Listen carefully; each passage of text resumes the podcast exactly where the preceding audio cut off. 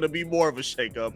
Uh, it's more it's more shocking because too they're the number four team in the East, so blowing it up was wild. Knowing you're already that's having weird. success, and the Nets didn't really give or get a whole lot back in return. Like you got, Spencer Dinwiddie, I saw was I, I like Spencer Dinwiddie, but like he's a role player at this point. You get Dorian Finney-Smith, which was Dallas's arguably best perimeter defender, uh, a 2029 first round pick, which means you trade him for a sixth grader, and then some second round picks. Like, it, it just makes no sense. Top, Kyrie's arguably a top 10, 15 player, and you out here trading him for like the a sixth grader. things that six literally